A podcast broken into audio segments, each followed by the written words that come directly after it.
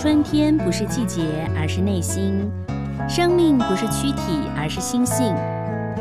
人生不是岁月，而是永恒。让我们一起带着微笑，拥抱舒服生活。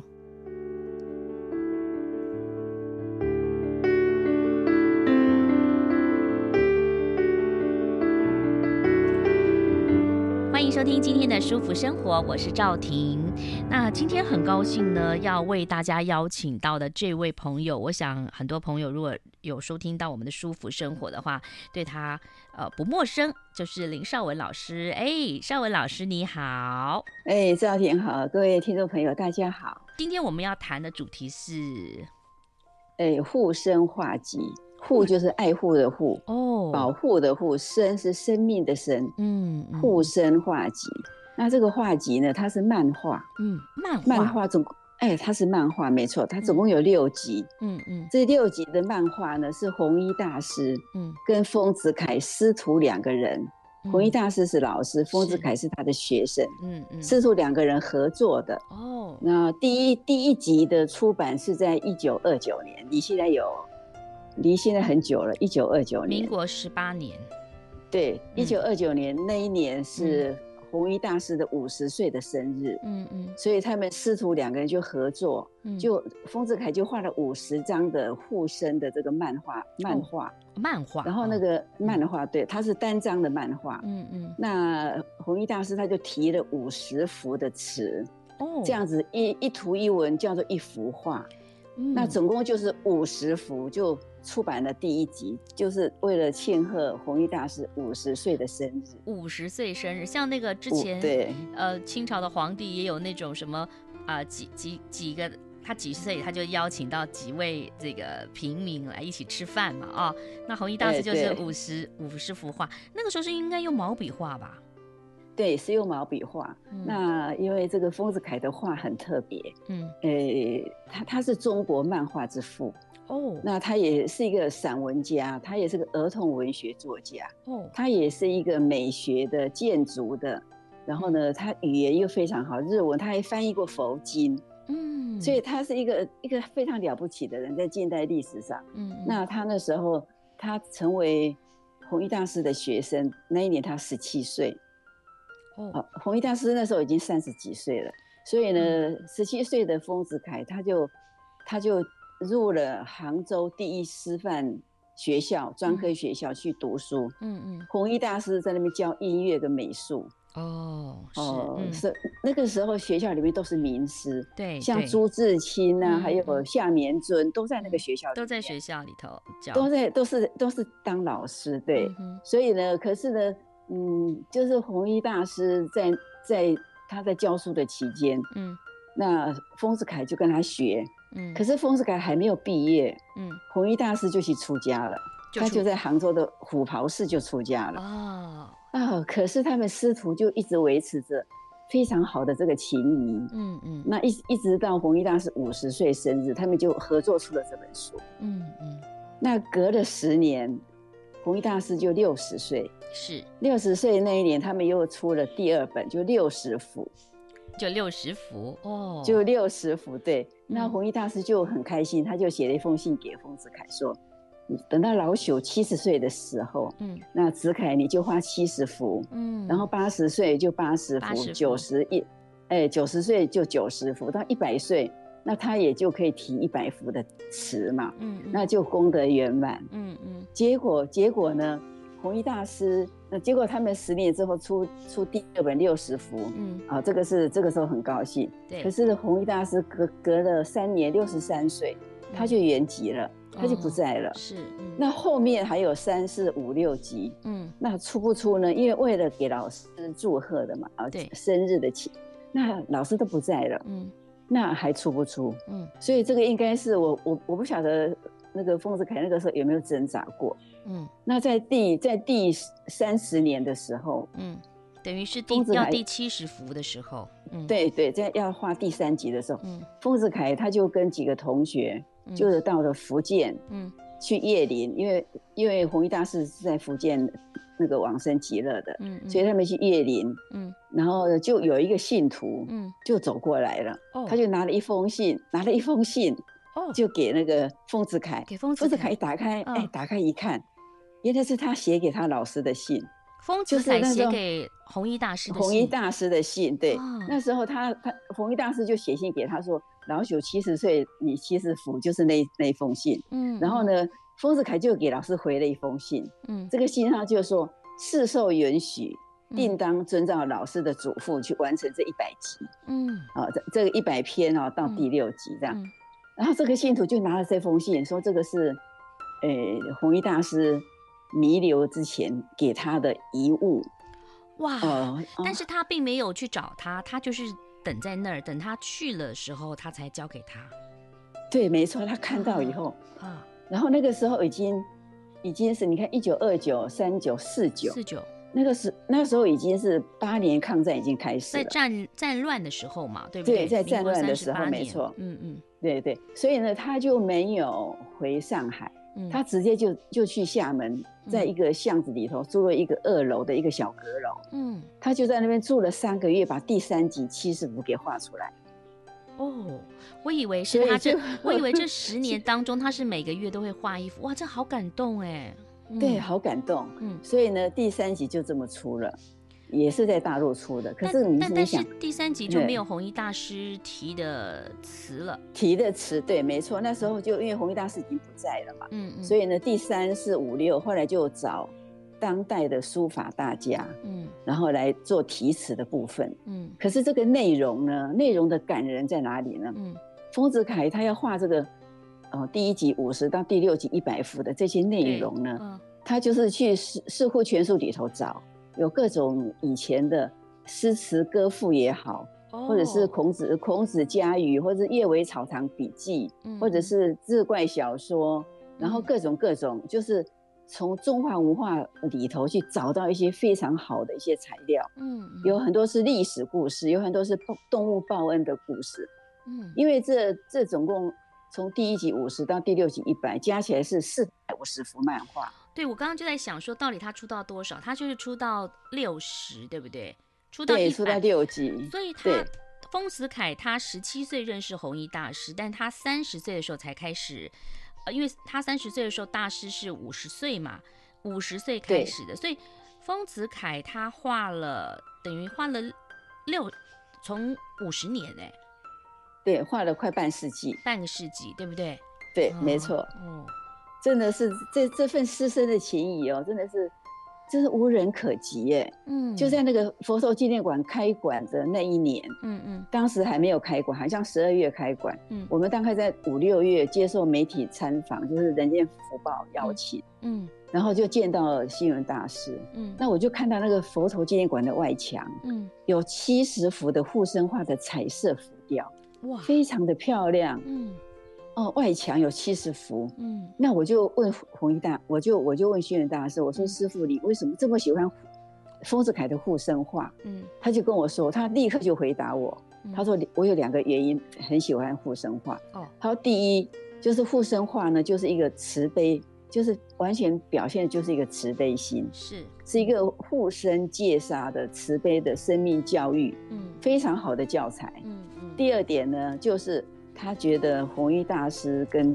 丰子恺对弘一大师的那种对老师的那种尊敬的那那种那种爱老师的心情，嗯，尊敬老师的心情，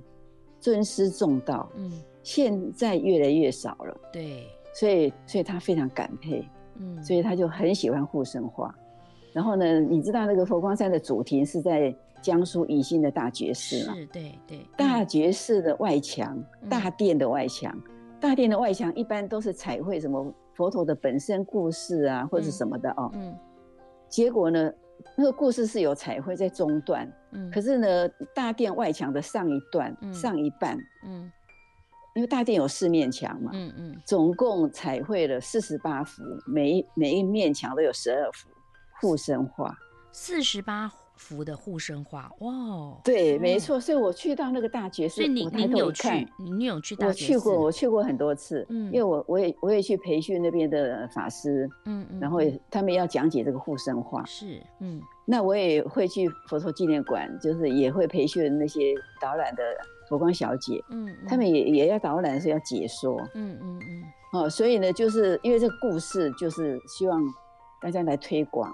慈悲护身。嗯，那现在这个佛陀外馆的这些外墙的这些护身画浮雕，现在已经成为台湾的国中小户外教学的一个基地了。哇，这很棒哎！因为对对，有时候父母说、啊、老师说，但是你用别的方法，你用艺术的方式看到了画，然后看到了词诗词，然后你可能就会理解，对不对？嗯，对，没错，那是另外一种。第第一个也是户外教学嘛，对，因为那么美的一幅画在你面前，嗯，那么美的环境，又有一个导览小姐、嗯，一个阿姨在解说给你听，嗯，所以呢，现在就是经常就会有游览车一车一车拉着去去解说，那我就觉得很开心，嗯，我就觉得说这个就是推广，因为这个护身画集是为什么而画，嗯，那时候那时候弘一大师他就说，因为在他那个时代。其实文盲是很多的、嗯、很多人是不识字的、哦、所以弘一大师的就是希望说让不识字的人也可以看得懂，所以就用画的方式、嗯、那丰子恺的画又特别的简单、嗯、他的画称为简笔画，简单的简、嗯、简笔画，他的简、欸、他的简笔画有点像那个木刻的版画、嗯欸、木刻的版画就是线条非常简洁、嗯、然后没有几条线、嗯、它甚至简单到人是没有五官的哦、嗯、可是你在他没有五官的脸上，你甚至可以知道他的情绪，看得到他的表情、這個、你就是、欸、你用理解的方式，你知道他的是开心或者是感伤，或者是呃他觉得对于孝顺，就是他很很认真，就是你看得出来。那其实这就叫功力，有的时候画东西跟你功力很高，对，说话，然后画画、写字也不见得要多，对不对？对对，点到就好。是是。所以呢，就是你用去感受，你不一定要看到他的表情，嗯、你都可以知道这个人在想什么，嗯、他现在是悲伤还是快乐。嗯、所以他的简笔画就，他也形成了一个画派，叫紫楷画派。嗯。哎，叫紫楷画派。嗯，那后来后来第三集出了之后呢，再隔十年就出第四集了。嗯，那然后再隔十年又出第五集。嗯，到要出第六集的时候，中大陆已经文革，在文革期间。嗯，然后呢，因为丰子恺他其实他一直在厦门，他到您是说到他第五他在上海哦，但上他后来回到上海，他, 他第呃七十幅的时候是到厦门去画的，对不对？没有，对对对，哦、他画好以后，他就回上海去了。他住在上海，嗯，那他有一段时间，其实他他是浙江桐乡人，嗯嗯，哦，桐乡，桐乡是大陆生产那个杭杭白菊的一个产地，嗯 嗯, 嗯，那个也是一个水乡，嗯，江南水乡，小桥流水非常美哦，是。那那他其实后来有一段时间住在桐乡，他自己画了建筑图，嗯，然后再盖了一个盖了一个小楼，嗯。他就在那边，然后那那几年呢，他大概在那边住了五年，嗯，住了五年呢，就是他创作力最旺盛的时候，写散文啊，写，呃，写散文，然后画漫画。丰子恺从第五十幅到一百幅，这中间经历了半个世纪，他也是从这个青年三十岁一直也到了这个八十岁了，是吧？对对对，所以他在画第六集的时候，文革期间，因为他是被。被就是被斗争非常严重，他他们所谓的官牛，哎、欸、官牛棚那一类的，是是是，所以他其实是也是外放到非常边边疆的地方去，嗯，可是因为他生病了，他那时候七十八岁，嗯，他生病了，七十七十五岁以上了，所以他生病，后来他就回到上海，嗯，回到上海，他就住在他的他的那那一栋小楼里面，嗯，哦，上海的房子，那他每天他就在想，他可能没有办法活到。第六第六十年就是要画一百，第五十年，因为呃要画第六集，对他他生病了。一第六集那就是一九七几年了吧，七零左右了，对，没错，对不对？七九一九，对一九七五七九，对一九七五年以后，对，所以呢他一一九七几年，所以他就觉得他可能活不到，他要画第六集，他就提早三年画，每天早上因为洪小碧每天来收家，是是，每天都来收。所有的书都收光了，嗯、都烧光了。但可以画画，有点嗯，对，可他没有材料可以画，嗯、所以呢，哦、那时候就有一个他的学生，哦、呃，就就提供了，哎、欸，物犹如此啊什么的哈，嗯、类似这样的一个，其实是道教的书，嗯、给他看，嗯、都是动物报恩啊，动物的一些美德啦、啊，齐家有点那种动物的什么。类似我们二十四孝有些什么动物报恩啦，对，呃，鹿啊，哦，什么什么，哎，对，这样子的啊，不只是报恩，就是动物的美的，比如说睦邻，嗯，呃，孝顺之类这样子，所以他就从这个三四百个故事里面呢，他就挑了，然后当然还有别的，总共就挑了一百个故事把它画上去，嗯，每天早上天还没有亮，在上海，不，在画在哪？画在哪里？因为他就画画在纸上啊。你说红卫兵会去看嘛，对不对？因为他等于黑，对对，那时候黑五类、红五类嘛，他小红卫兵会过去看。哦，所以他就画好，就像第四集四五四五，后来就没办法在大陆出版。嗯，所以他就把这些画稿就寄到新加坡，哦、给那个广广洽法师，是呃占波院的广洽法师，嗯、他在新加坡募款，然后把它印出来。嗯，那到第六集以后，他就每天早上起来画，画完就把稿子收收起来，嗯，省得红卫兵来给收走了。对，他就这样子把一百幅画都给画好了。他就交给朱佑兰，提供他材料的这个朱佑兰，嗯，朱佑兰是第四集的题词人，嗯，那第六集也是他提的，嗯、他就交给朱佑兰，他说你把它收起来藏好，不要被收走了，嗯嗯嗯、等到太平的时候，太平日子到的时候呢，嗯、你就把找人把它给词给提好，然后拿去出版，嗯嗯，那朱佑兰就说，老师你都不怕死，你都把这一百幅都给画出来了，嗯、那我也不怕死。嗯、他就把一百幅字他也提好了，哦、就收起来。哦、那果然，丰子恺就在一九七五年他就过世了。嗯嗯，哦，他过世了，过世了以后，没有没有等到没有等到那第六十嘛，但他已经画完了，对 对, 对对，他, 他已经画好了，他并不是在第十年画的，但他就是在这， 他, 他觉得陆续，他觉得他身体不太好了，就陆续在这前面先画了哦。对，好像第四十六年画好的，嗯，哦，所以就是差一点就半世纪，所以我们都称为半世纪。对，对，那后来后来他过世以后呢，那文革也结束嘛，嗯、文革，呃，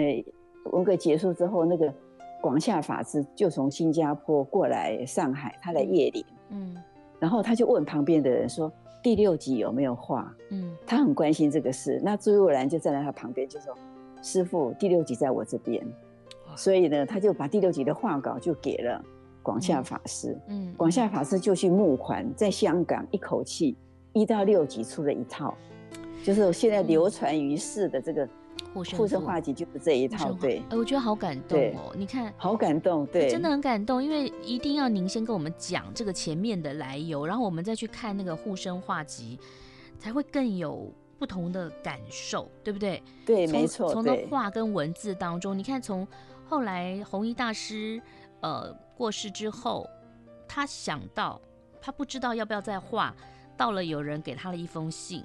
然后到了他已经离开的时候，他人家去呃，等于又又到上海去，对不对？然后旁边正好就是他题词的人，把他那个一百个一百幅，这就是好像都是安排好了，因缘具足，对对对，嗯，真的是很感人这个故事。对，那就那你如果了解他这个这个护生画集的由来，嗯，你再去读护生画集，就像赵婷你说的，嗯、你的感觉真的是不一样。嗯，那护生画集每一幅呢，像像我是因为我在写，嗯、我我我是因为念咸商大学宗教研究所的时候，嗯，我就就彻底就全面研究护生画集，嗯，所以我把这四百五十幅的图，我就一直去爬书爬书，嗯，结果我就把它爬出了哟。有有嗯，儒家思想，嗯，道家思想，嗯，佛家思想，嗯，生态伦理的思想，嗯，然后儿童文学的思想，嗯，教育的思想，嗯，还有诗词，中国的诗词，还有古书，嗯，志怪小说，反正各种各种，我就做了一个全面的研究。嗯，这个文本呢，啊，大概是有史以来的第一第一第一本。嗯，所以丰家也觉得很珍惜，很，嗯、也也觉得有这样的一个文本。嗯，然后呢，我写完。然后这本呢，这本，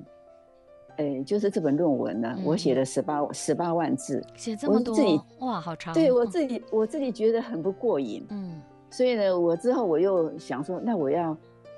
把这个《护生画集》六六集嘛，嗯，呃，四百五十篇，我一篇一篇去做白话赏析，因为毕竟它是文言文的，而且是诗词。对，对上文那个上文老师，你有没有发现，就是我他一开始的原原来的缘起，弘一大师当时是说，你也讲过嘛，那个时候文盲很多嘛，所以本来就是希望能够。就算你是小朋友，你看不懂字，然后当然现在可能大家都认识字，但是你看那个，呃，画就可以了解。然后，所以您一定要白白话的赏析，让更多人能够阅读。对，白话赏析，我就在二零一三年，嗯嗯，我就其实我写了很长一段时间，嗯，那二零一三年就交给佛光山的香海文化出版，哦，那是就是一一年出三本，嗯、每四个月出一本，二零一三出到二零一四年就这六本就出来了，全部都出来了，嗯嗯，所以就叫做护生画集，它是一个，诶、欸，就算图文赏析。那护生画集里头，当然我们就没有办法一一的介绍，您是不是也挑选几几个内容？但我们看不到画嘛，哈，但我们可以就是你特别感动，或者说你感触的，我们可以先从那个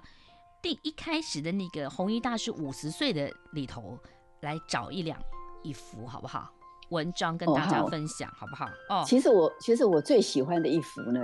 欸、它的题目叫蚂蚁搬家哦、嗯、哦，这个蚂蚁搬家还有一点故事、欸、这个蚂蚁搬家我从小就听我爸说过，但没有啦，是爸爸跟小朋友讲的。有时候你知道我们以前那个总是不像现在的大楼嘛，有有常常就会看到蚂蚁这样子排一列，对不对？他们好厉害哦。然后有时候我真的也看到蚂蚁嘴巴里头、呃、有一些小食物啊，小面包屑啊，然后他们不知道是怎么样的呃，这个交流的，他们都总是可以找到食物。就我们小时候就会无聊，会趴在那个墙墙壁旁边看嘛。那他对，看蚂蚁搬搬粮食。对对对，那么他他这个护身符的蚂蚁搬家的内容是什么？嗯，他是这样子，他有一首诗，嗯、这个诗呢就是丰子恺写的。嗯，他说呢，墙根有群蚁，嗯，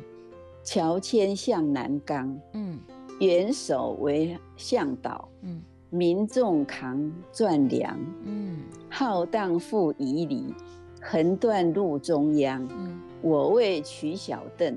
临时筑长廊。嗯，大队廊下过，不怕飞来殃。嗯，我为什么要提出这一篇呢？嗯，因为这一篇就是有两个小朋友，嗯，他呢，他呢就是到他家里去，因为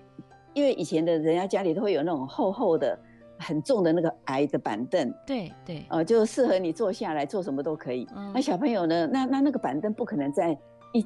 一个家庭里，不可能集中在一个房间，对，他一定是每个房间都有那个板凳。嗯，然后那小朋友就去把那个板凳，嗯、家里的板凳就搬来了，搬了五六张，嗯，然后跑到那个墙外面，就把它架成一个像一条桥一样，嗯，然后呢，他爸爸还是爷爷走出来，就皱着眉头，就是说。你们在干什么？嗯，哦，这是我我赏析的时候，因为他图没有讲那么多，嗯，他就是一张图而已。然后就说做什么，然后那个姐姐就跟爸爸解释说，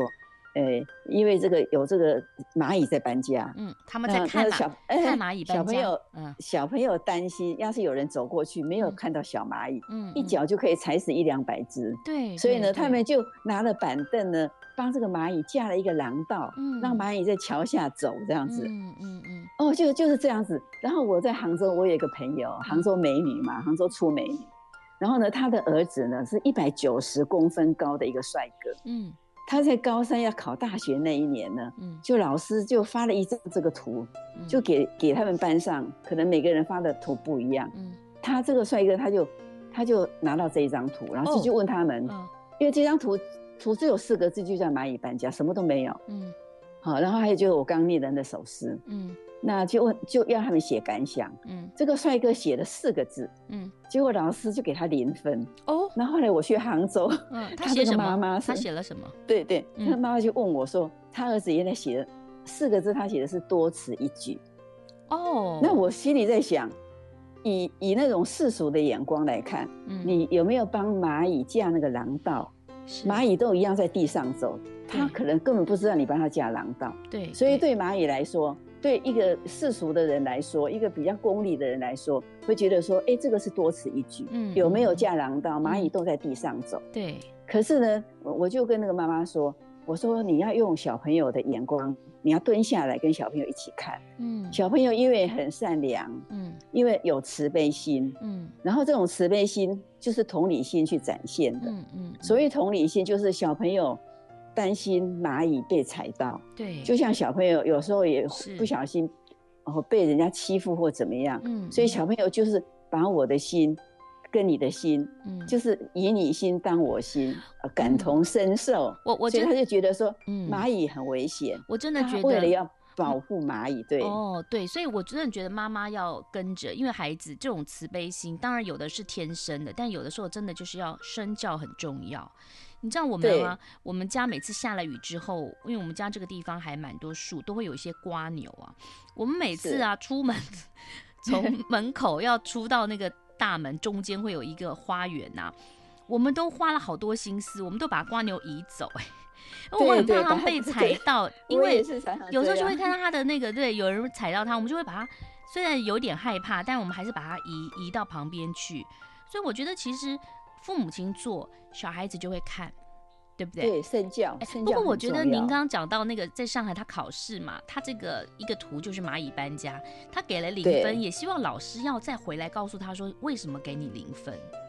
对，老对对，老师应该要有这种教养的责任，对，教育的责任。现在我们都只看分数，但是有的时候你要看他为什么这样子。像我常常看他们的考卷，嗯，他考不好，我会问他为什么，嗯，然后他的想法，有时候我觉得哎，好像也不是。不是课本当中的答案，但是他的想法好像也也不错，好，也不是说怎么样，我就会说哦，那没关系，分数不重要哦。所以有时候还是要教导孩子这样子的一个观念啦。对，我有一次在福建，在福州，嗯嗯，也是做一个小小的演讲，嗯，然后呢，听众里面就有一位是福州的师范大学的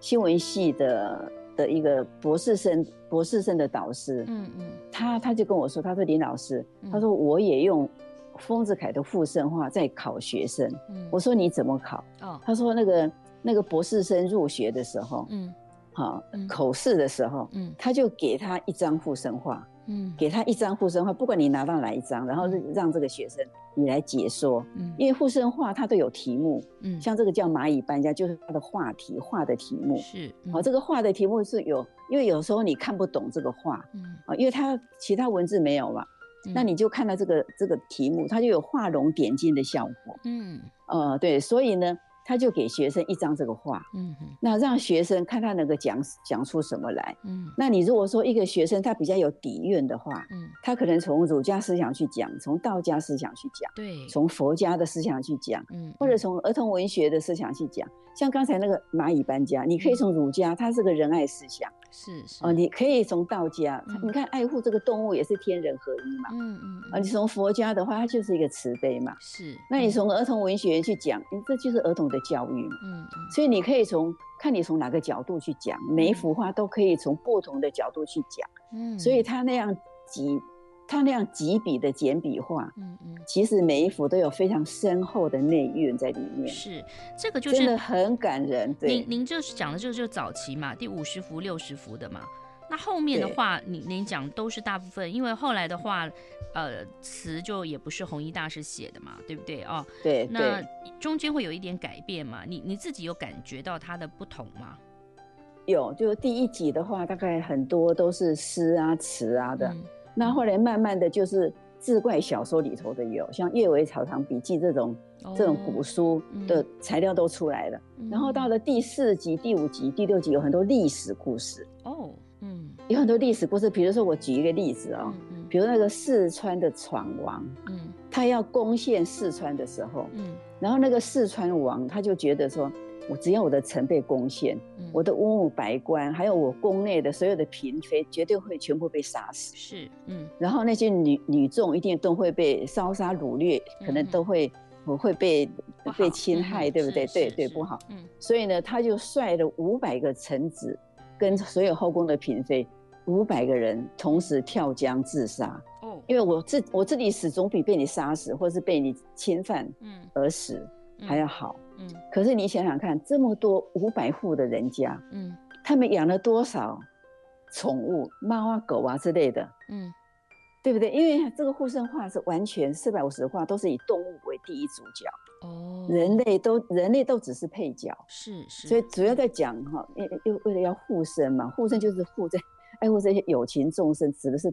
嗯，人类是有情众生，可是它主要指的是动物，嗯，希望戒杀护身戒杀，嗯，所以呢，可是他们养了狗，也跟着跳海自杀了，哦哇，哎、欸、跳跳水自杀，狗没有必要吧，对不对？ 对, 對。可是就是在。就是在表彰这个狗的忠义的精神，啊，对主人的那种效忠，主人去死了，我都跟着你去死，就是这种、嗯嗯、这种忠义，那种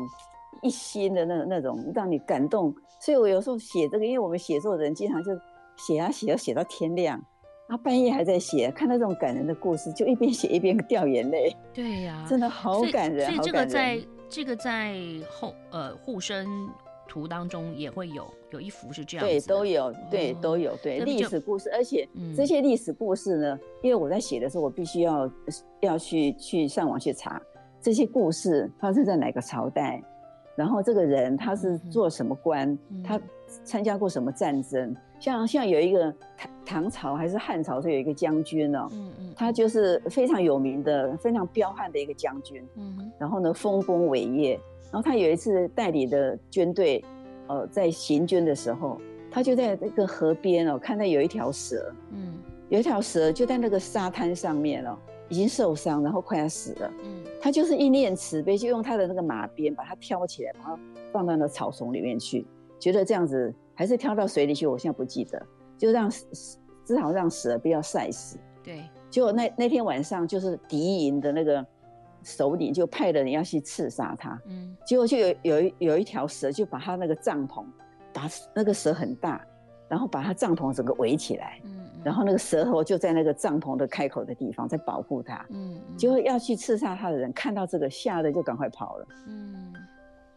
我还记得那那个首领叫爷仙，就是对方的首领，是后来爷仙就对他就非常的尊敬这样子，嗯，就是有这种历史故事，它是真实的。有这样的一个人，有这样的一场战役，有这样的朝代，嗯，所以后但后来就真的很感人。所以，呃，其实我们今天介绍这么多，就是也可以让大家，如果呃假期的时候可以去佛陀纪念馆哦，也可以看到，对不对？对，我们我们本来在佛陀纪念馆看到，可能我们不了解，如果没有人解说不了解，但我们今天经过绍雯老师这样帮我们介绍，我们就知道。弘一大师他当时从五十岁的诞生日开始画的这些护身画，然后你可能会却觉得说，哎，我跟他是有连结的。当你去佛陀纪念馆看到的时候，你的感受就不同了。